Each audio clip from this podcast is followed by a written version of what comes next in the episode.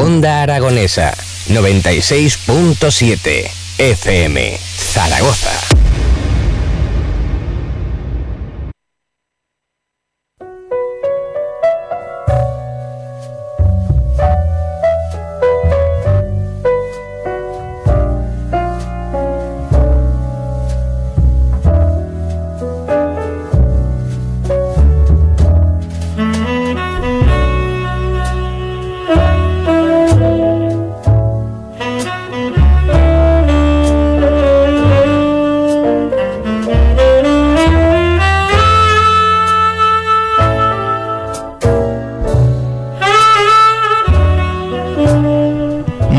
Noches y bienvenidos una noche más al Club Vintage, el club de los juegos selectos, el club de los juegos de 5 estrellas, el club de los astros y donde solo esos astros son dignos de ser nombrados e invitados a esta selecta hora de la podcastfera o radiosfera de videojuegos española desde Onda Aragonesa 96.7 FM para el mundo con Edu Piso en los mandos. Edu, ¿cómo estás? Muy buenas tardes, ¿qué tal? ¿Cómo estás? Pues hoy para hablar de algo, me, me, ha resultado curioso cuando te he explicado de qué vamos a hablar hoy. Sí. Y he pensado... Mmm, qué difícil es explicar Crazy Taxi a alguien ajeno a los videojuegos, porque tú pensarías, ¿esto no es divertido? Mm, claro, como lo has explicado. Sí, es ser un taxi, coger clientes y llevarlos. Pues será un taxista de, ir atropellando gente. Como bueno, no los atropellas, pero bueno, los atropellas. No, no es el caso. ese tiene que venir algún día aquí también al Club Vintage, el Carmageddon se llamaba aquel ah, juego. sí, sí, ese juego tiene que venir algún día porque tiene historia, naturalmente. Removió un poco conciencias y bueno, y puso sobre un debate, ¿no? Sobre la violencia de los videojuegos, así que tarde o temprano estará. Pero este no, este es mucho más naif, es mucho más interesante, me atrevería a decir también, y es una máquina recreativa que a mucha gente gustó. Soy Tony Piedrabuena, es un placer daros la bienvenida una semana más al Club Vintage. Ahora sí que podemos decir que hemos retomado el ritmo, eh, programa semanal, como no podía ser de otra forma. Eso sí, reconociendo es un pequeño error, y es que hoy en teoría tocaba el programa de Nintendo DS, pero yo estaba totalmente convencido de que era el de Crazy Taxi, y cuando me he puesto a escuchar el programa de Super Mario Kart recién subido a iVoox, a Spotify y compañía, he descubierto que me he equivocado, así que me vais a disculpar y la semana que viene hablamos de Nintendo DS y de ese Osta Takao Vendan, del que tengo tantísimas ganas de hablar aquí en el Club Vintage. Pero de momento, amigos, se me ponen cómodos que comenzamos aquí en el Club Vintage. Hasta ahora.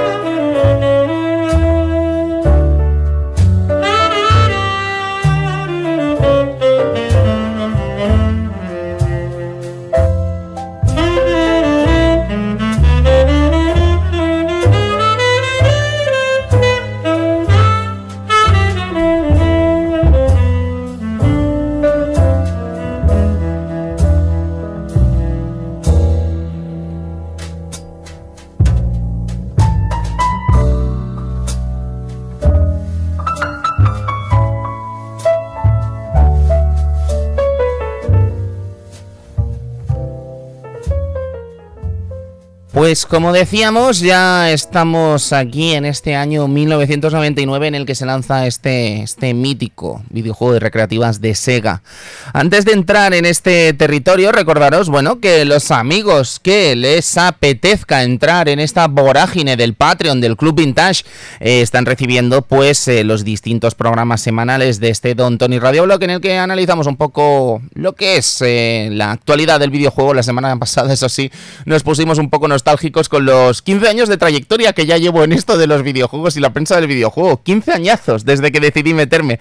Y la verdad es que, bueno, estuvimos repasando un poquito lo que es mi momento actual y lo que estoy disfrutando aquí con el Club Vintage, lo que es mi trayectoria en 3D juegos. Y en fin, hablamos un poco más a nivel personal, ¿no? De estas experiencias y tal. Así que yo creo que esta semana sí que va a tocar regresar un poco a la actualidad. Va a tocar regresar a hablar de lo que está pasando con FIFA, por ejemplo, que le han pedido a Electronic Arts que doblen eh, la cantidad de la licencia para renovar esa licencia ¿no? de FIFA, valga la redundancia, y que el videojuego de fútbol de EA Sports se siga llamando FIFA y no otra cosa. Veremos a ver cómo se soluciona esto a lo largo de este próximo año, que es el momento en el que se tiene que negociar esto a 10 años vista. Y la verdad es que la actualidad del videojuego, pues en fin, eh, con mucho título interesante, eh, con el placer de haber visto este un nuevo Gorre Battle Royale eh, prácticamente en exclusiva en 3D juegos y en fin, con muchas ganas de contaros mucho sobre esto elementos. Así que nada, ya os digo, eh, os está gustando el Club Vintage, no dudéis en pasaros por el Patreon, me ayudáis un montón, pero ya os digo, eh, soy muy feliz de estar aquí cada semana eh, desde este pequeño, este pequeño lugar dentro del centro de Zaragoza que es Onda Aragonesa, que nos ha recibido también desde el pasado mes de junio.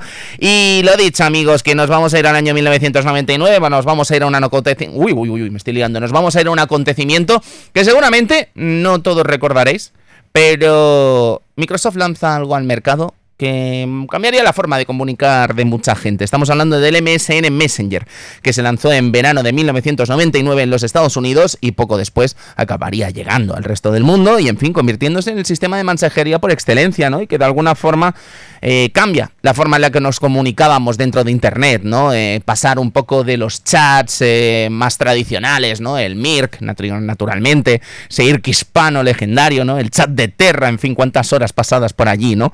El caso es que creo que MSN Messenger de alguna forma mata lo que serían estos chats clásicos y cambia para siempre la, la forma de comunicarse. De hecho, yo creo que al final WhatsApp no deja de ser una evolución del propio Messenger llevada al móvil, ¿no? Eh, es evidente que Microsoft eh, se puede apuntar un tanto, ¿no? En cuanto a cómo se comunica la gente en Internet hoy.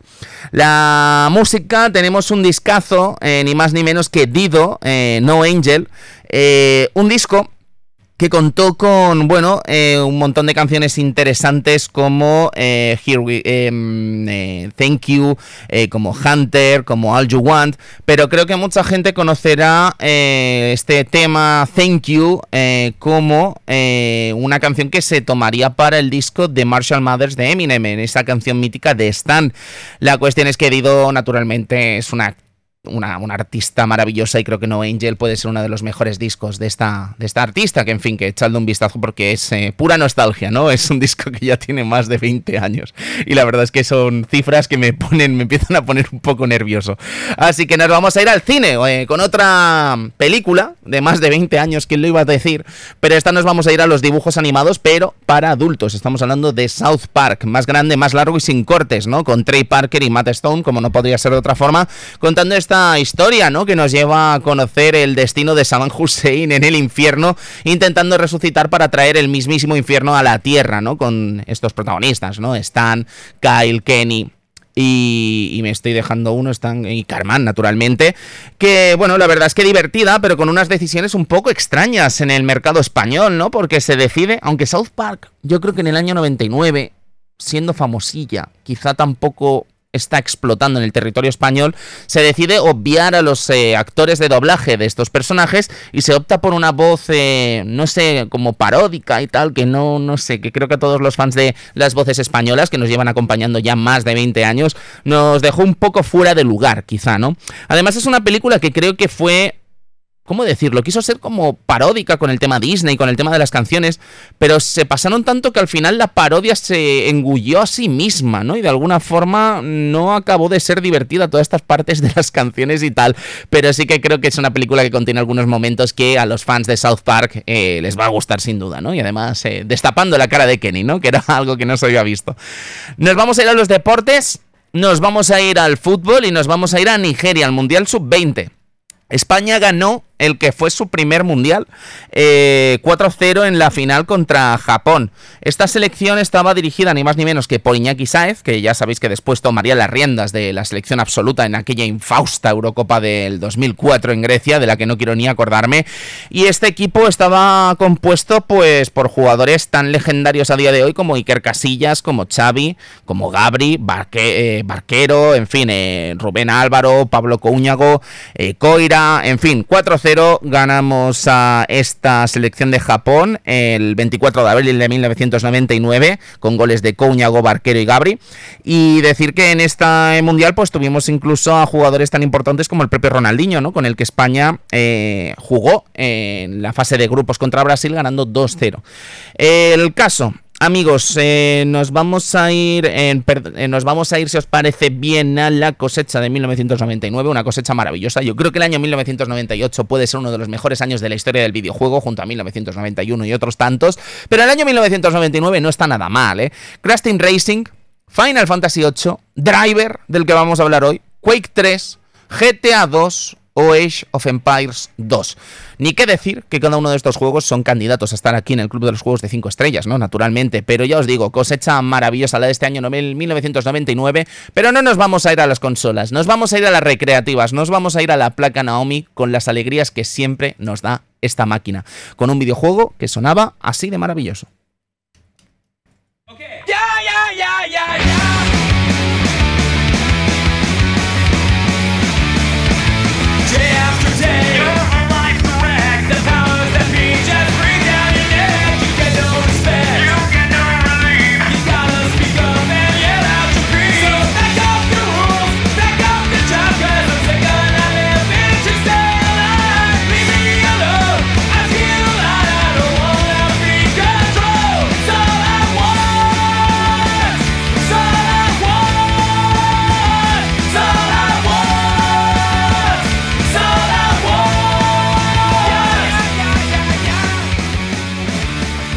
Offspring, All I Want, creo que de alguna forma em, se captura al usuario de recreativas cuando le entras por los ojos en una máquina recreativa, ¿no? Lo que hace que la gente juegue una máquina recreativa, sobre todo en los años 90, principios de los 2000 y naturalmente años 70 y 80, es que la gente se queda viendo embobada, ¿no? Lo que es la demo del juego, se queda embobando lo que es embobada, viendo lo que es el mueble, pero es que este videojuego, este Crazy Taxi, tenía un factor sonoro como era este All I Want de The Offspring. Eh, Kenji Kano, que es una personalidad de Sega de la que vamos a hablar mucho hoy, porque es prácticamente el gran creador ¿no? de esta saga Crazy Taxi, eh, comentaba en unas declaraciones que precisamente era eso, que la escuela de Yu Suzuki, la escuela de Sega a la hora de hacer recreativos, variaba, eh, o sea, tenía muy claro era importantísimo que la gente se quedase con la máquina, porque quedarse con la máquina era garantía de que esa moneda que tenía el tipo en la mano acabase en tu recreativa. ¿Y qué os voy a contar, no? Del trabajo que hacía Sega con estas cosas. Estamos hablando de la empresa que prácticamente la crea las recreativas de lujo, ¿no? Con eh, Hang-On, con Outrun, con Space Harrier en su día. Y la cuestión es que... Em, Crazy Taxi, como decíamos hace unas semanas, eh, junto al programa de Outrun 2, para mí es uno de los videojuegos arcade por excelencia en el sentido de que capturan de alguna forma como de ser un juego de recreativa. Captura además eh, tres cosas que a mí me parecen principales para entender lo que es esta producción, para entender lo que es este Crazy Taxi.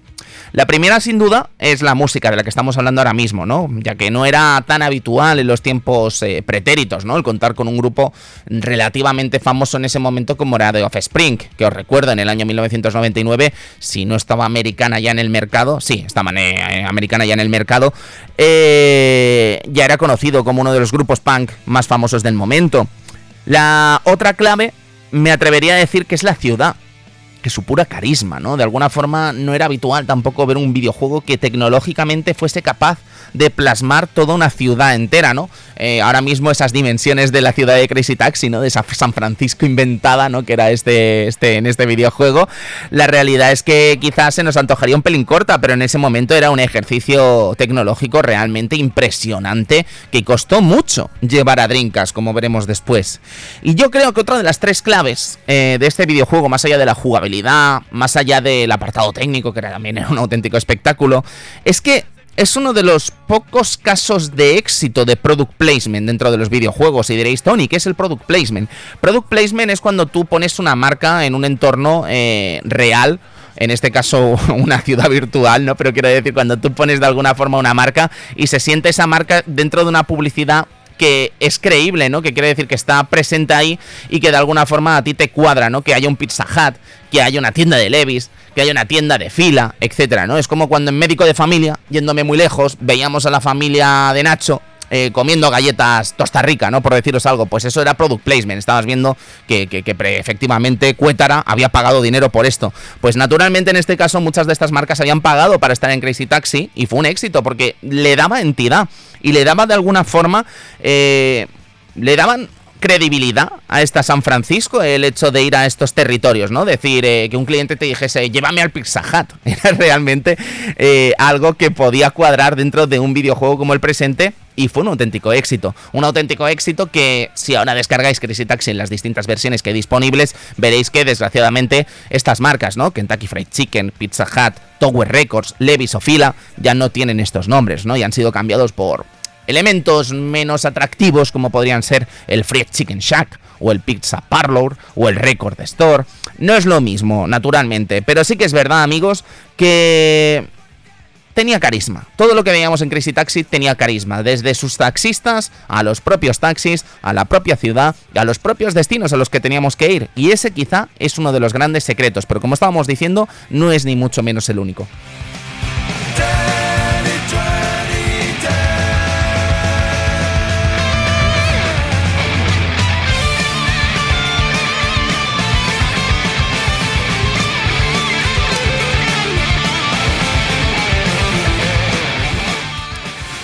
Pero para hablar, como decíamos, de Crazy Taxi hay que hablar de Offspring y hay que hablar de, estos dos temas eh, incluidos ¿no? dentro de este videojuego. Creo que hay que remontarse también a hablar de lo que es este disco X-Neon de Hombre, porque es evidente, amigos, que yo creo que los fans de Bad Religion estarán diciendo, pero Tony, no solo estaba Offspring, estaba Bad Religion también, pero sí que creo que de alguna forma en este momento eh, a la gente le entra mucho más, de alguna forma, Offspring que Bad Religion. Y Bad Religion, ya lo estáis escuchando también, es que ponen dos temas que son maravillosos, ¿no? Pero centrándonos sobre todo en lo que es el grupo de Dexter Holland, sí que me gustaría centrarme en este disco que contiene las dos piezas que precisamente eh, tres, depende cómo, ahora hablaremos de ello, que incluyen este, este, este Crazy Taxi. Eh, estamos hablando de X-Neon de Hombre, que es un disco que se lanza en febrero de 1997 y es el primero que produce Columbia Records después del éxito que fue Smash. Smash estuvo producido por eh, el sello editorial Epitaph Records, que naturalmente, mm, imaginad, ¿no? Estamos hablando de Columbia, que es uno de los grandes sellos editoriales estadounidenses. Epitaph Records eh, fue un éxito bestial el trabajo que hicieron con Smash. Smash, de hecho, me atrevería a, decir que incluso pone en el mapa a The Offspring, a pesar de que era el tercer disco, ¿no? Después de este The Offspring, el título original, de, o sea, el disco original del grupo de Holland. Luego vino Ignition y luego ya vino este Smash, que en fin es un auténtico éxito, llama la atención de Columbia y empiezan a grabar este disco a mediados de 1996. Este disco además venderá 7 millones de unidades en todo el mundo y se va a convertir en disco de platino con suma facilidad. El título eh, incluye el disco, perdonad, incluye pistas tan maravillosas como eh, Meaning of Life, que es la segunda canción que viene después de este disclaimer, ¿no? Esta presentación, esta pequeña presentación de 45 segundos que tiene el disco.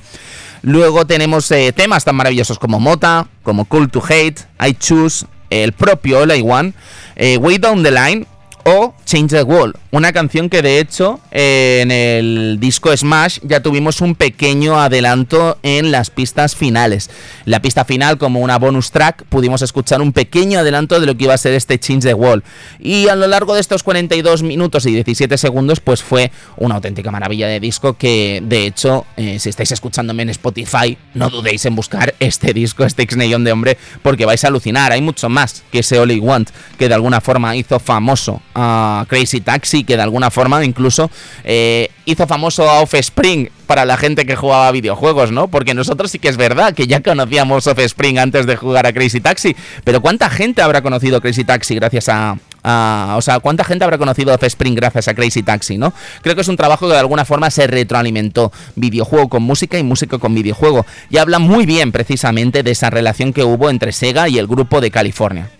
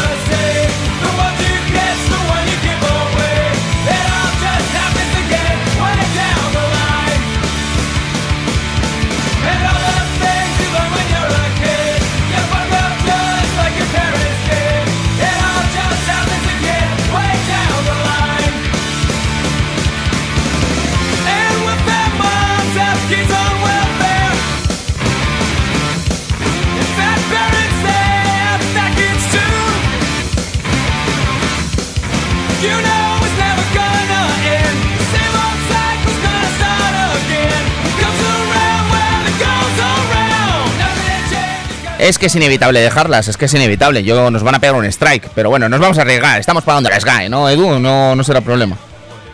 Que si les pagamos. pues no habrá problema, no habrá problema. Entonces, no habrá que problema. vengan, que vengan, Claro. Le, le he lanzado un patatón a Edu, eh. Digo, a lo mejor imagínate, ¿no? Que dijera, no, no, no se, no se paga aquí o cualquier cosa. Pues no es porque no se lo merezcan, ¿eh? No pagaré, porque yo. Ya, ya, ya, desde luego. Para otro programa. Sí, sí, para otro programa, para otro Club Vintage, el día de la Sky. Bueno, pues amigos, estábamos hablando precisamente, yo creo que hay que hablar eh, ya del videojuego, hay que hablar de Crazy Taxi y hay que hablar de, de cómo se juega esto, ¿no? Eh, como decíamos antes, cuando Edu me ha preguntado, ¿hoy de qué vas a hablar? Le digo, pues es un juego de taxis.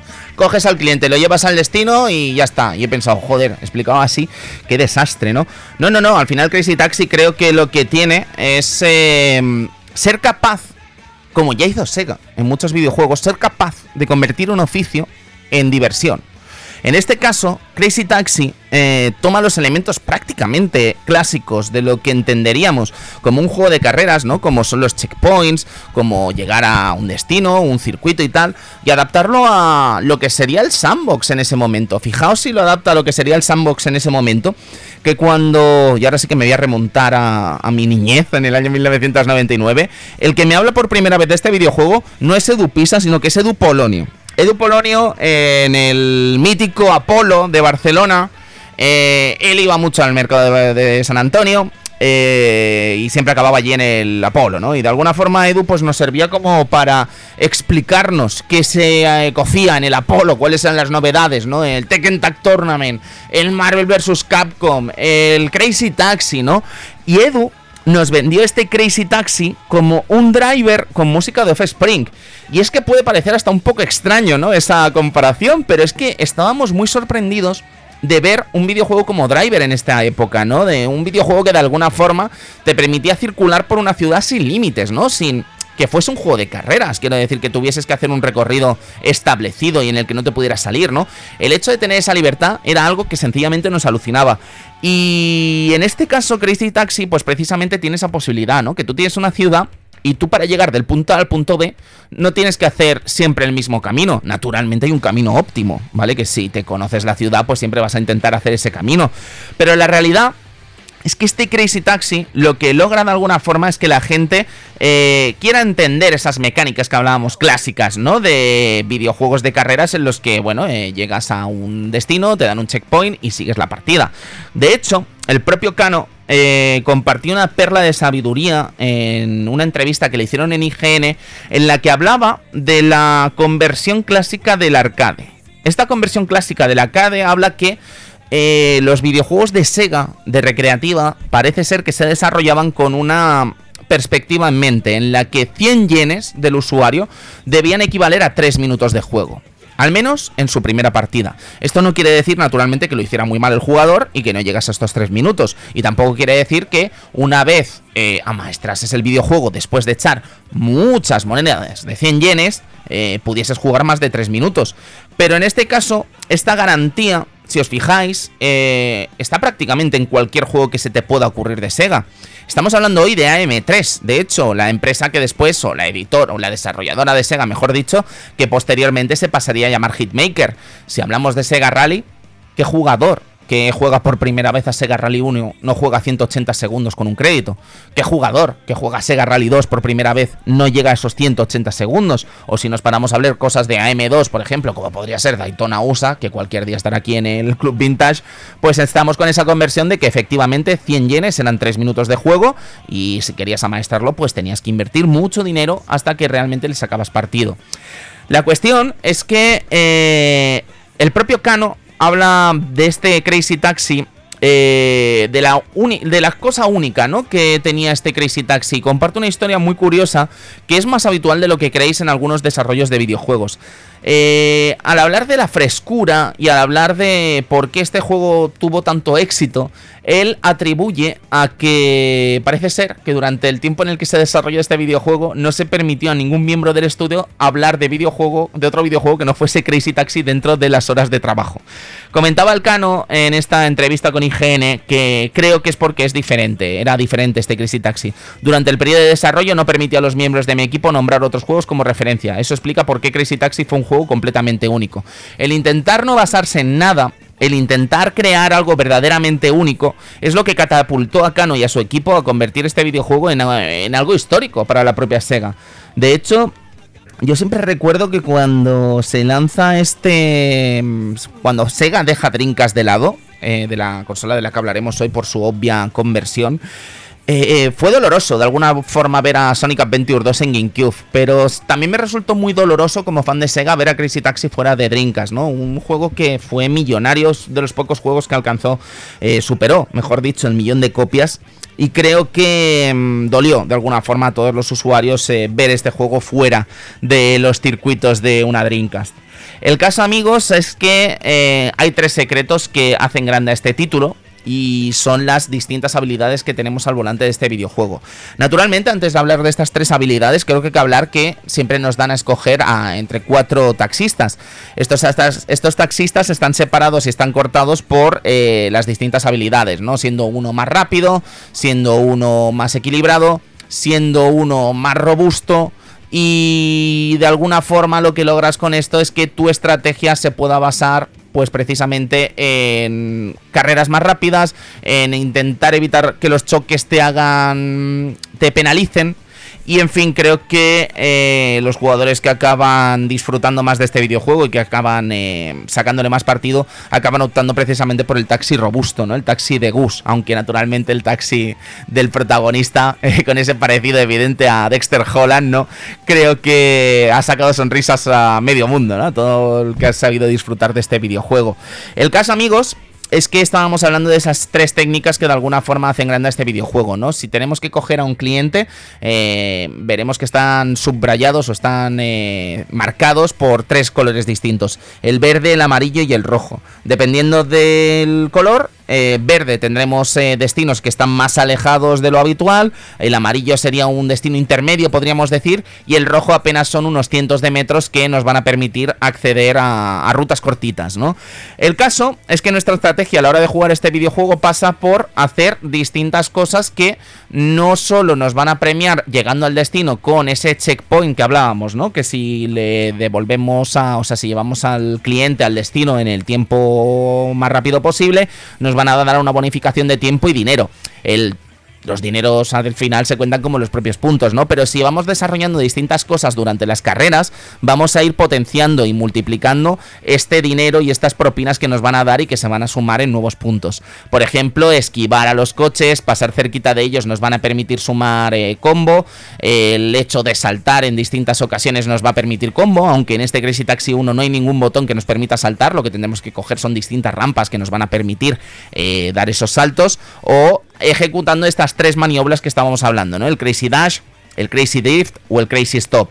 El caso del Crazy Dash, pues es una, es una habilidad que nos permite hacer un pequeño impulso, ¿vale? De hecho, eh, os debo reconocer una curiosidad que no acabo de entender y que me habría encantado, he estado intentando investigar qué es lo que pasaba detrás de esto, pero sí que os digo que en Drinkas me era muy sencillo ejecutarla, en móvil es absolutamente fácil ejecutarla, pero en la recreativa he tenido el gusto de jugar estos últimos días, eh, no soy capaz de ejecutarlas, no sé muy bien por qué, no sé si es que el input es más complicado, no sé si es que no estaba haciéndolo bien, pero yo estaba haciendo exactamente como lo hacía en Drinkas, estaba viendo distintos facts mientras eh, disfrutaba de este videojuego en recreativa, pero la realidad es que no me salía el Crazy Dash, entonces no sé, la verdad es que me he quedado un poco extrañado con eso, y mira que lo he intentado, ¿no? Y además es que si no haces Crazy Dash es muy difícil llegar a las altas puntuaciones, ¿no? De este videojuego. El caso es que tenemos también el Crazy Drift, que vendría a ser un derrape de toda la vida según estamos haciendo este derrape, mientras no estemos chocando con otros coches, nos van a estar dando bonificaciones de combo.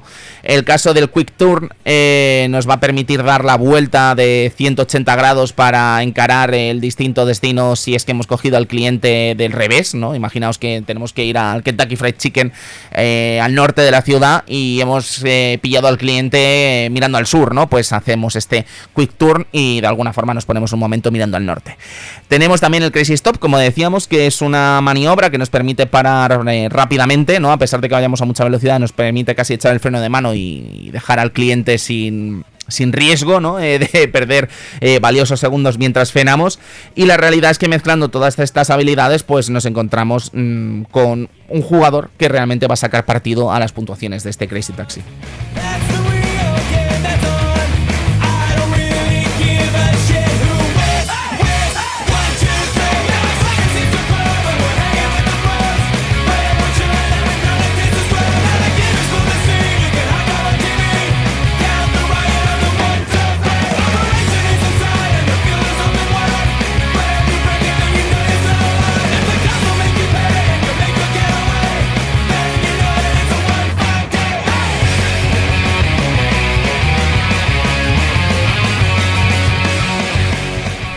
¿Qué más podemos decir de este Crazy Taxi? Bueno, hay distintas estrategias, naturalmente. El juego empieza con una serie de segundos que van corriendo en contra del jugador. Según vamos eh, cogiendo nuevos clientes, van sumándose nuevos eh, segundos al marcador.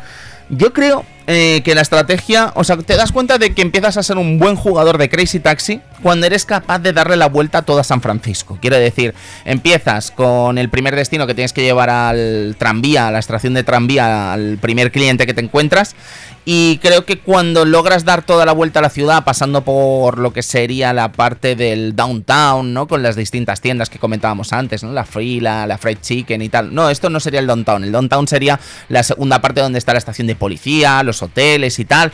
Si conseguimos pasar lo que sería esa ruta que lleva desde el tranvía pasando por la parte de las tiendas, llegando hasta la zona del helipuerto, hasta llegar al estadio, el downtown, si pasamos del downtown le damos la vuelta a la ciudad. Entonces es cuando ya has conseguido más de 8 o 9 clientes y es cuando la cosa se empieza a poner flamenca, ¿no? Que diría aquel. El caso es que eh, disfrutar de esta ruta y tener una estrategia de los clientes que más te interesan y los clientes que realmente eh, se acomodan a una ruta que ya conoces es lo que hace que de alguna forma el juego sea un auténtico éxito en cada partida. El caso, decíamos, es que no hay un destino, no hay una ruta clara a la hora de llevar a un cliente a su destino. Pero sí que es verdad que los jugadores al final acaban desarrollando un conocimiento total por la propia ciudad, ¿no? Quizá por su carisma, quizá por jugar tanto en ella, pero ya hay veces que ni siquiera sigues esa flecha que te marca dónde tienes que seguir el destino, ¿no? Dónde tienes que acudir con esa flecha que te está marcando por dónde tienes que ir, ¿no? De hecho, esta flecha, de hecho, algunas veces está, está bastante tramposa. Los amigos que juegan a Crazy Taxi acaban conociéndose la ciudad y cuando le dicen el destino ya saben perfectamente dónde tienen que ir, ¿no? Casi, casi como un buen taxista. Hablando de esta flecha, de hecho, es una flecha que tenemos en la parte superior de la pantalla, eh, justo al lado del taxímetro. Esta flecha nos dirige eh, es una especie de GPS, ¿no? Podríamos decir que nos está diciendo todo el rato dónde tenemos que seguir, eh, dónde, por dónde tenemos que ir, ¿no? ¿Cuál sería la ruta que según el juego es la óptima, ¿no? Pero como os digo, eh, cuando llegas a la parte del downtown es bastante tramposilla. El caso es que esto es un ingenio de Sega tan enorme que la propia Sega eh, llegó a patentar este concepto de la flecha. Este concepto de la flecha, al estar patentado por la propia Sega, cuando otros juegos tomaron esta referencia, eh, acabó la cosa con denuncias y tal. De hecho, seguramente recordaréis un videojuego basado en la franquicia de los Simpson que tomaba, bueno, era literalmente prácticamente un clon de Crazy Taxi, ¿no? Pero con los personajes de los Simpsons. Pues el caso es que esto acabó en los juzgados, naturalmente, y Sega eh, acabó ganando este, este, este juicio.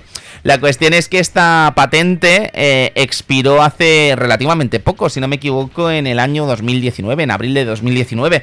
Pero es curioso que algo que está como tan asentado a día de hoy en los videojuegos, en este momento pues fuese prácticamente una creación de Sega o fuese la única que se le ocurrió patentarlo, ¿no? Porque seguramente que si pensásemos en videojuegos eh, de la época, seguramente encontraríamos alguno que ya tuviese este sistema, ¿no? Pero parece ser que la primera en patentarlo, sin duda, vamos a concederle el honor a esta Sega que, supo de alguna forma sacarle partido a, esta, a este ingenioso elemento para conducir a los jugadores.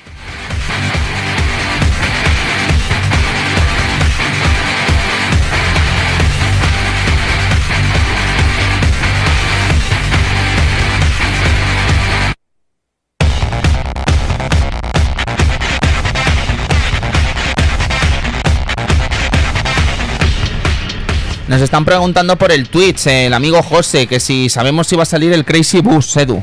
Eh, sí, eso es, nuestro amigo José de la línea 24, que es conductor de la urbana de Zaragoza. Ah, encima, encima, Sí, encima, encima. Yo creo que no debe tener bastante con el trabajo que se lo quiere llevar también a casa También, para ¿no? jugar. Esto le pasa a mucha gente, ¿eh? Bueno. O sea, que tienen sus simuladores en casa de trenes, de aviones y son pilotos después, ¿sabes? Entonces, bueno, no, no te sabría decir, eh, amigo José, pero sí que es verdad que Sega tiene ese simulador de camiones también, que se puede jugar, de hecho, en, eh, aquí en Zaragoza, en Arcade Levels, así que no dudes en echarle un vistazo, porque creo que te va a parecer más eh, similar, ¿no? El control de un camión que el de un taxi, ¿no? Siendo tú un conductor de, de autobuses.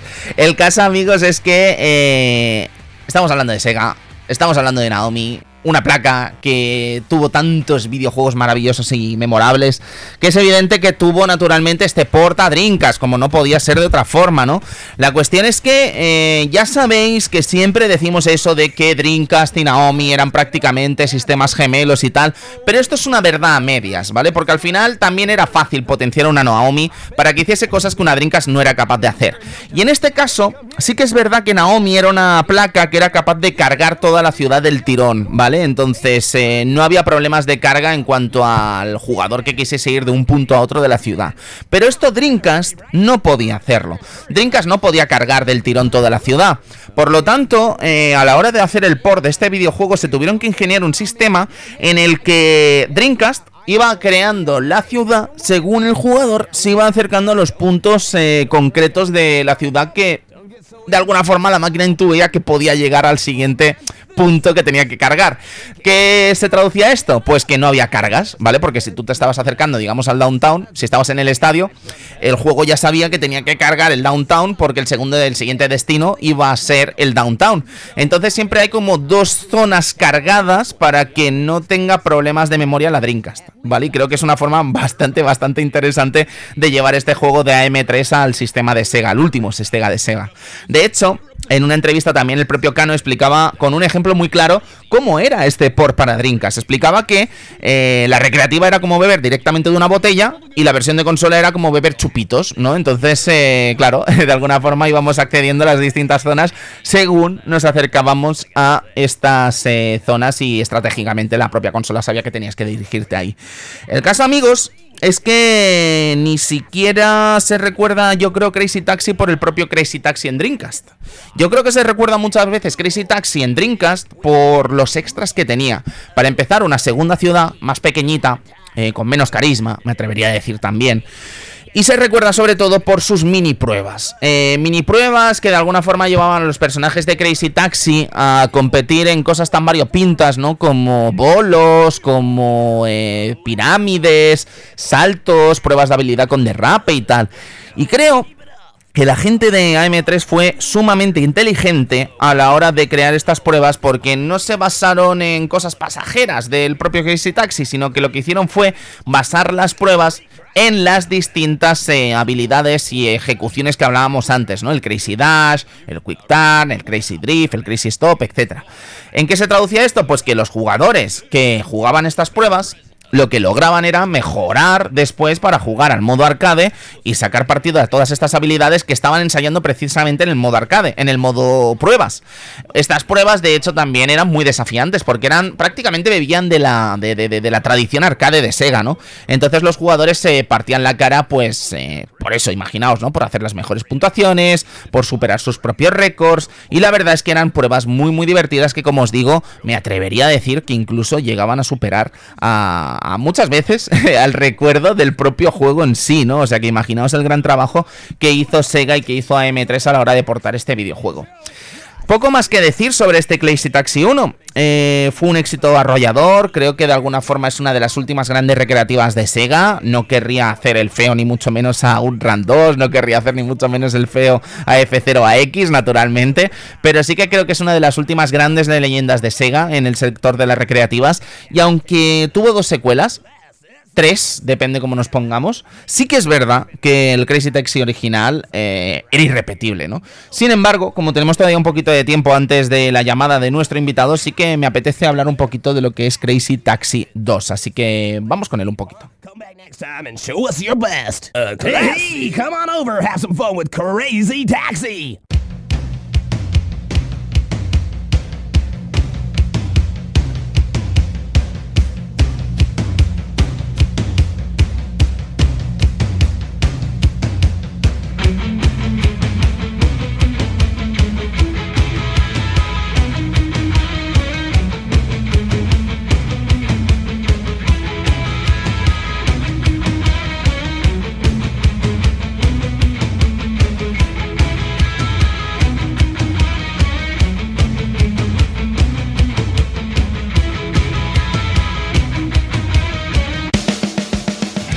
Crazy Taxi 2 se lanza en el año 2001 eh, dos añitos después de este Crazy Taxi 1. Y el caso es que mm, cambia por completo la ciudad, cambia los personajes. Me atrevería a decir que su protagonista, de hecho, se parece incluso más a Dexter Holland que el protagonista de Crazy Taxi 1.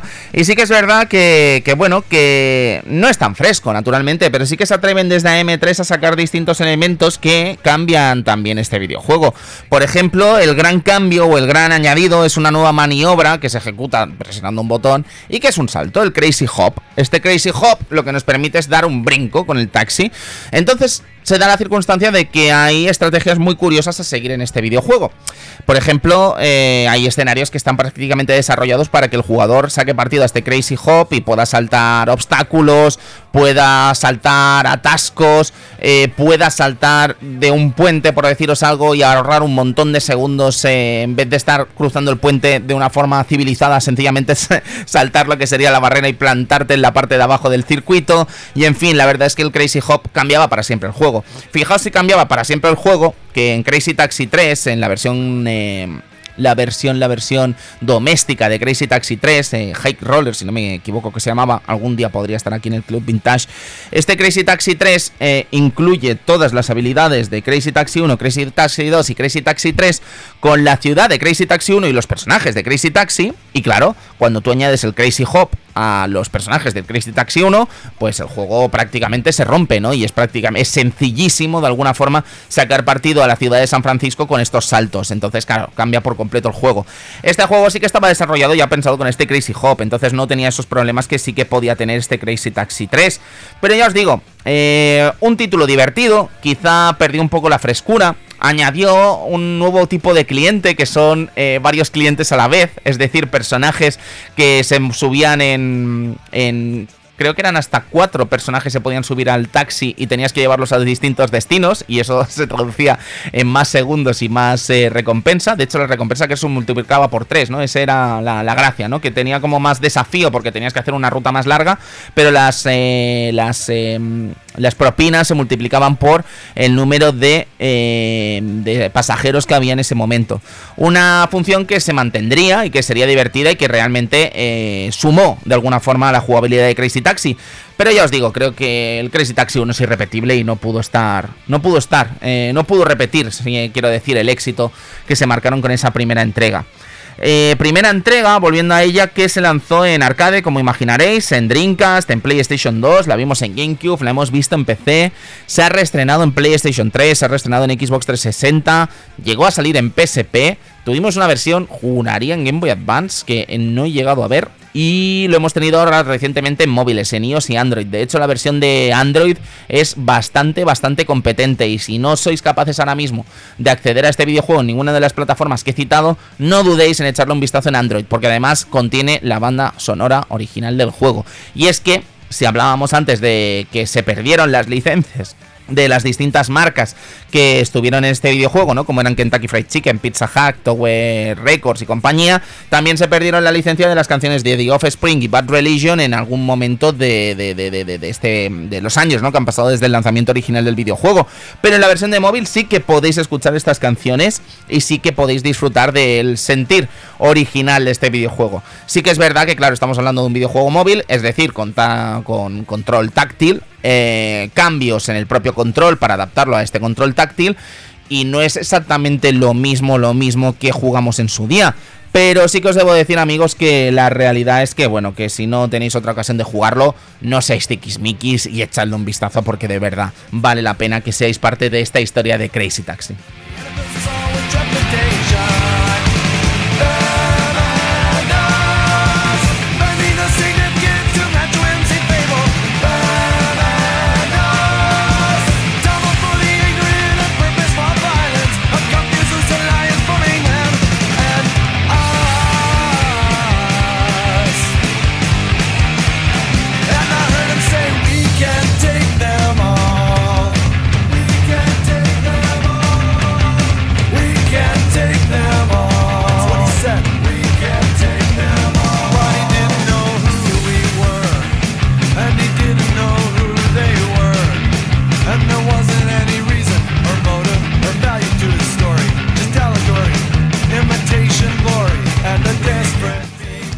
Bueno, eh, ha costado, pero ya con esto completamos el círculo de amigos eh, fundadores, ¿no? Del Club Vintage. Cristian Sevilla, Kitian, ¿cómo estás? Hola, hola, pues bien, aquí. Oye, Eh, eh, de Crazy Taxi, tío. eh, cuéntanos un poquito tu experiencia a los mandos de este titulazo. Kitian, lo llegaste a jugar en recreativa, supongo. Eh, sí, me parece que en, en el medio había uno. No sé si en el, en el vídeo había uno. En el vídeo yo creo que estaba el pirata, tío. ¿Sabes? Ah, creo- ahora hablamos del pirata, que tiene su miguilla también, ¿vale? Pero, pero háblame un poquito primero de Crazy Taxi. Eh, estábamos hablando de antes de- en el programa de que Kenji Kano, uno de los principales eh, desarrolladores, ¿no? De Sega AM3, el futuro hitmaker, que sé que eres gran fan también, Kitian, eh, comentaba que el juego tenía que entrar por los ojos, pero es que este juego no solo entraba por los ojos, también entraba por los oídos, ¿verdad? Y tanto, con la banda sonora de, de Offspring, madre, madre, uf, madre mía. Además- y además tenía la, la, la, la cabinet, la recreativa, tenía unos, unos altavoces gigantes que hacía que todo, todo, todo, o sea, todo el, el salón recreativo pues escuchara las canciones de, de, de, de Offspring. Sí, sí, una auténtica, brutal, eh. una auténtica maravilla de banda sonora que hemos estado escuchando. Yo creo que es de los programas del Club Vintage en los que más ha sonado la música porque es que hay que aprovecharla, ¿no? Que qué maravilla. Pero Kitian, ¿qué destacarías tú de este Crazy Taxi? ¿Qué es, qué, qué es lo que te llama la atención cuando lo juegas? Bueno, pues básicamente que era la experiencia arcade pura y dura que te entraba por los ojos, o sea, si ya Sega era el top en hacer experiencias arcade, eh, la primera vez que vi el Crazy Taxi era brutal, eran esos gráficos de, estar acostumbrado a, a juegos de la PlayStation 1, ver mm, ese, ese despliegue, ese- esos gráficos tan con esos colores, todo tan redondeado, todo tan bonito, ese pequeño universo. Y esa, ciudad, ¿no? Kitian también, La o sea, la, la- la sensación de navegar libremente por una ciudad, ¿no? No era tan habitual sí. esto, ¿sabes? O sea, quiere decir, sí, teníamos Driver, sí, teníamos GTA en dos dimensiones, pero no era para nada habitual, ¿no? De alguna forma que te dijesen, ve al Pizza Hut y que tú pudieses ir prácticamente por cualquier lado, ¿no? Sí, sí, sí, o sea, era una cosa brutal. Además, era la, para mí lo que me, me sorprendió mucho de este juego es eh, esta sensación de libertad, como podríamos decir, como un GTA, un- Un una especie de sí. sandbox de, de- de coche, pero además a una velocidad brutal. O sea, todo, todo pasaba muy rápido, todo era eh, ir de una punta a la otra y el juego mm, se veía rapidísimo, a no ser que hicieses cosas mm, muy brutas, el juego en ningún momento se ralentizaba, era, no sé, yo lo recuerdo como eso, o sea, ese, ese primer contacto con el juego, mm, si mal no me acuerdo, cuando comienzas, bajas como si fueran las calles de San Francisco Sí. Uf, y te vas cargando todo lo que pillas, o sea, es, brutal. Antes Es Edu, brutal. Edu, eh, Edu Pisa, no, eh, no, es- no, eh, no- no el Ah, no, otro no. Edu, eh, nos comentaba, pero en este juego puedes atropellar peña. No, no puedes, pero sí que es verdad que la gente, hombre, pues salta, ¿no? Quiero decir que tú te vas a acercar a ella y la gente salta, ¿no? Nunca puedes atropellar a nadie, ¿no? Pero crear el caos dentro de esta San Francisco pues, también es divertido, ¿no? Con esos choques ahí con la, eh, con la ciudad, con las distintas cabinas, con las distintas farolas, en fin, con todos los coches, ¿no? Que acabas creando un caos absolutamente bestial. De hecho, algo que no hemos comentado en el programa, Kitian, es también el tema de la física del propio juego. Yo no sé si te acordarás mucho de la física, pero yo que he estado tomando, que he estado jugando estos últimos días, la verdad es que la física no te diré que está rota, pero prácticamente, ¿eh? Hay momentos en los que depende de donde mm, derrapes, que hagas este crazy drift, eh, eh, el, el- el- el coche se queda como pegando con las paredes y sigue haciendo el Ah, crazy drift y vas haciendo propinas ahí a lo loco y depende cómo hasta le puedes sacar partida a esta estrategia, ¿no? Pero vamos, que cada uno tenía su estrategia en este Crazy Taxi y creo que al final precisamente estaba el secreto, ¿no, Cristian, en conocer la ciudad? Sí, sí, totalmente. Pero bueno, con este, este es otro detalle, es, un poquito, mm, ya te lo digo, un poquito amor-odio, porque sí que es verdad que, claro, mm, lo típico que vas a una recreativa, juegas al juego, eh, no haces mucho, no das más de tres minutos. Bueno, yo era- no era, muy- no era especialmente bueno. A lo mejor no me hacía ni dos minutos. Pero siempre había alguien al lado que se ponía en la recreativa, hacía una especie de truco de tirar para atrás, tirar para adelante, tirar Sí. para atrás, tirar para adelante. Sí, y, sí, uf. Tío, y pues- saltaba edificios. Digo, Claro, como- sí, sí, eso es el, el Crazy Dash eh, que permitía precisamente pegar ese pequeño eh, rebufo, ¿no? ¿no? No sé si rebufo, ese pequeño, bueno, en fin, ese impulso, ¿no? Pero, eh, quería decir. Sí. La cosa es, tío, que, que he estado yo toda la semana jugando al Crazy Taxi en recreativo aquí en Zaragoza. Y Kitian no me sale, tío, igual que en Drinkas me salía y me sale en la versión de, de móvil perfectamente porque el control, como decimos, está mucho más adaptado y mucho más sencillo, pero tío, en la recreativa no me salía y en Drinkas es que era un máquina. Eso, la culpa es la palanca, ¿eh? Ahí debe tener algo, deben tener que echar tres en uno. Que estuviese la palanca, porque pues no te extraña que la palanca estuviese tocada o algo, pero yo creo que es más una cuestión de que el input en la versión de arcade, que no lo he podido investigar lo suficiente, pero me da la sensación de que el input en la versión de arcade es mucho más estricto que en las versiones domésticas, pero solo es una teoría, ¿eh? Porque ya te digo, me extraña, porque al final es que es precisamente un movimiento muy sencillo de hacer, pero que no salía Kitian, que no había forma, no había, no había forma.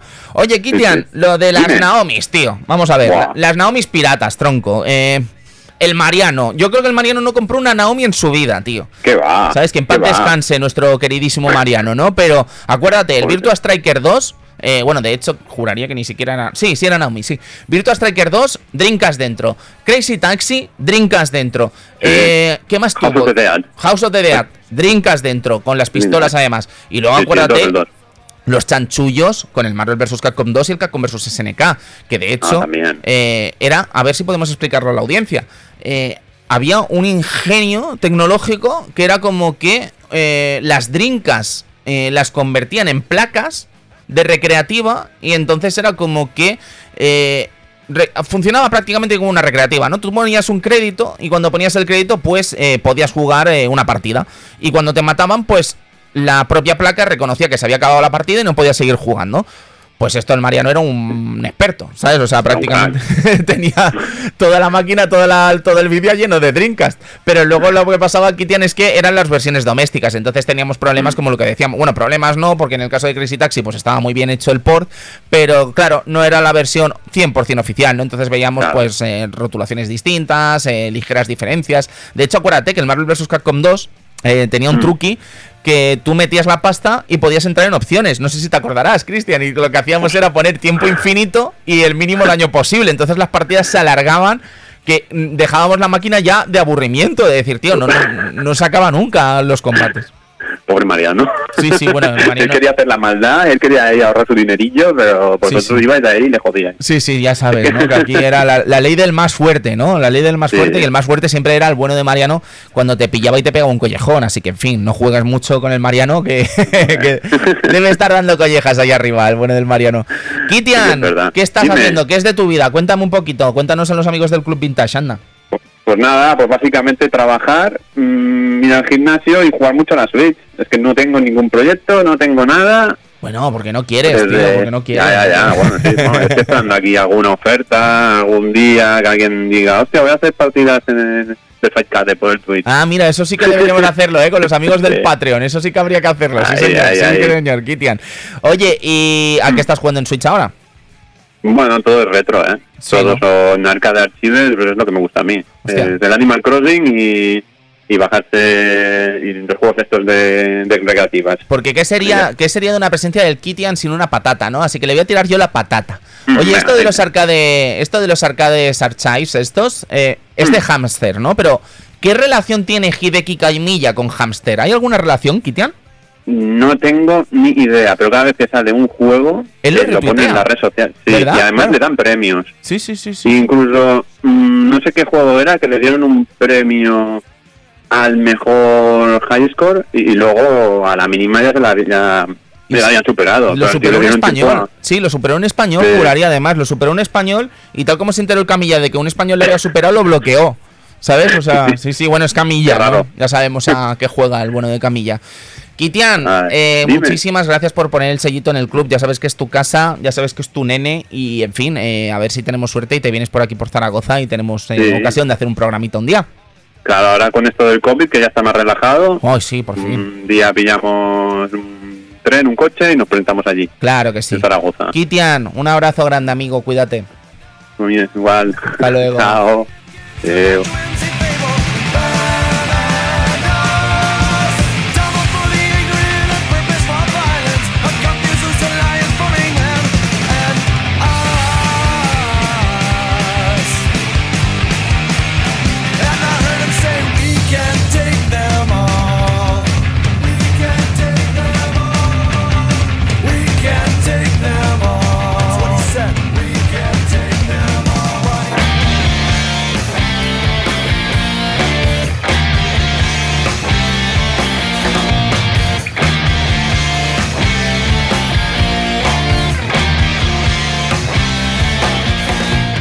Bueno, la semana que viene no hay escapatoria. Va a tocar hablar de las dos pantallas de Nintendo DS. Va a tocar hablar de Inis y va a tocar hablar de en este juego musical que de alguna forma cambió para siempre lo que entendemos como juego musical en plataformas portátiles. Pero no solo hablaremos de eso, también hablaremos de la recepción de Nintendo DS en el territorio español, de lo que fue esa batalla con PSP y cómo de alguna forma esta Nintendo DS ganó contra todo pronóstico una batalla que parecía perdida desde la mera presentación de ambas plataformas. ¿Qué hizo bien Nintendo? Lo veremos en el programa de la próxima semana.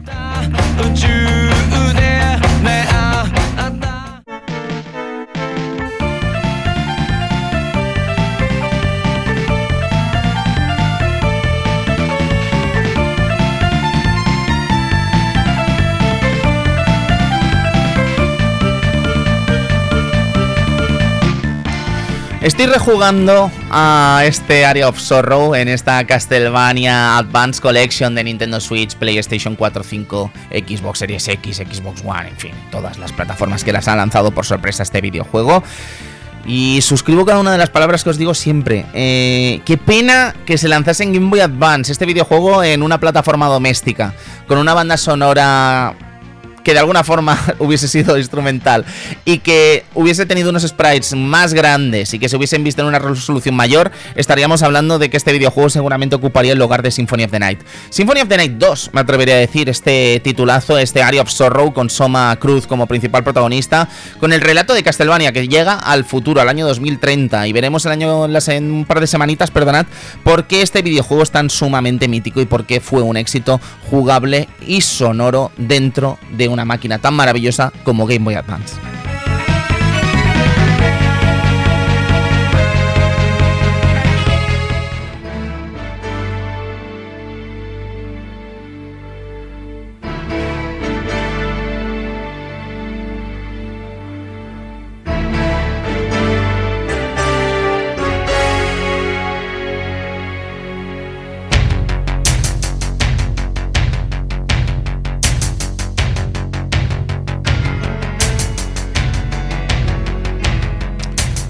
Y esto no será seguramente en tres semanas, esperaremos un poquito más, pero yo os voy adelantando que el próximo programa del Club Vintage, que no será de videojuegos, será de Rocky 4.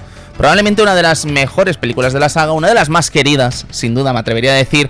Y aprovecharemos el estreno del corte del director de Sylvester Stallone para hablar de este film, de las características de esta entrega maravillosa, de esa batalla, ¿no? Eh, entre Estados Unidos y la Unión Soviética y esa batalla en definitiva entre Rocky y Drago, en fin, en una película que es memorable, querida y que tiene un invitado que ya sabéis quién es, naturalmente va a venir de cierta órbita de Endor, va a venir nuestro amigo Rafa Martínez desde Albacete, al que tengo muchas ganas de invitar y al que le mando un gran abrazo desde aquí a él y a toda su familia, eh, porque en fin, eh, sé que lo vamos a pasar muy bien con este programa de Rocky 4, no sé si en tres semanas o en cinco, pero no tardaremos demasiado en tener al bueno de Stallone aquí en el Club Vintage.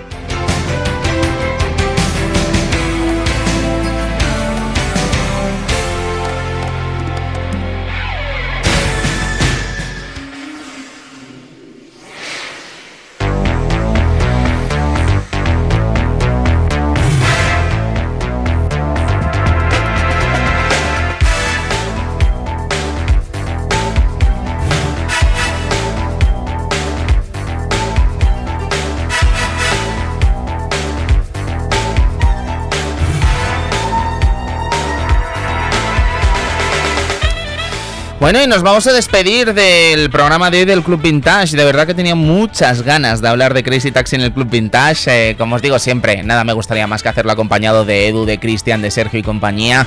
Pero bueno, de momento, pues nada, tenía muchas ganas de quitarme esta espinita de Crazy Taxi. Ya he estado Sega dos veces aquí, además con dos juegos de coches. Eh, espero que lo disfrutéis y espero que estéis disfrutando de este Club Vintage como estoy disfrutando yo en estos últimos meses. Así que nada, ah, querido amigo Edu, nos vemos la semana que viene. Por aquí. la semana viene. La semana que viene es todo, todo japonés, ¿eh?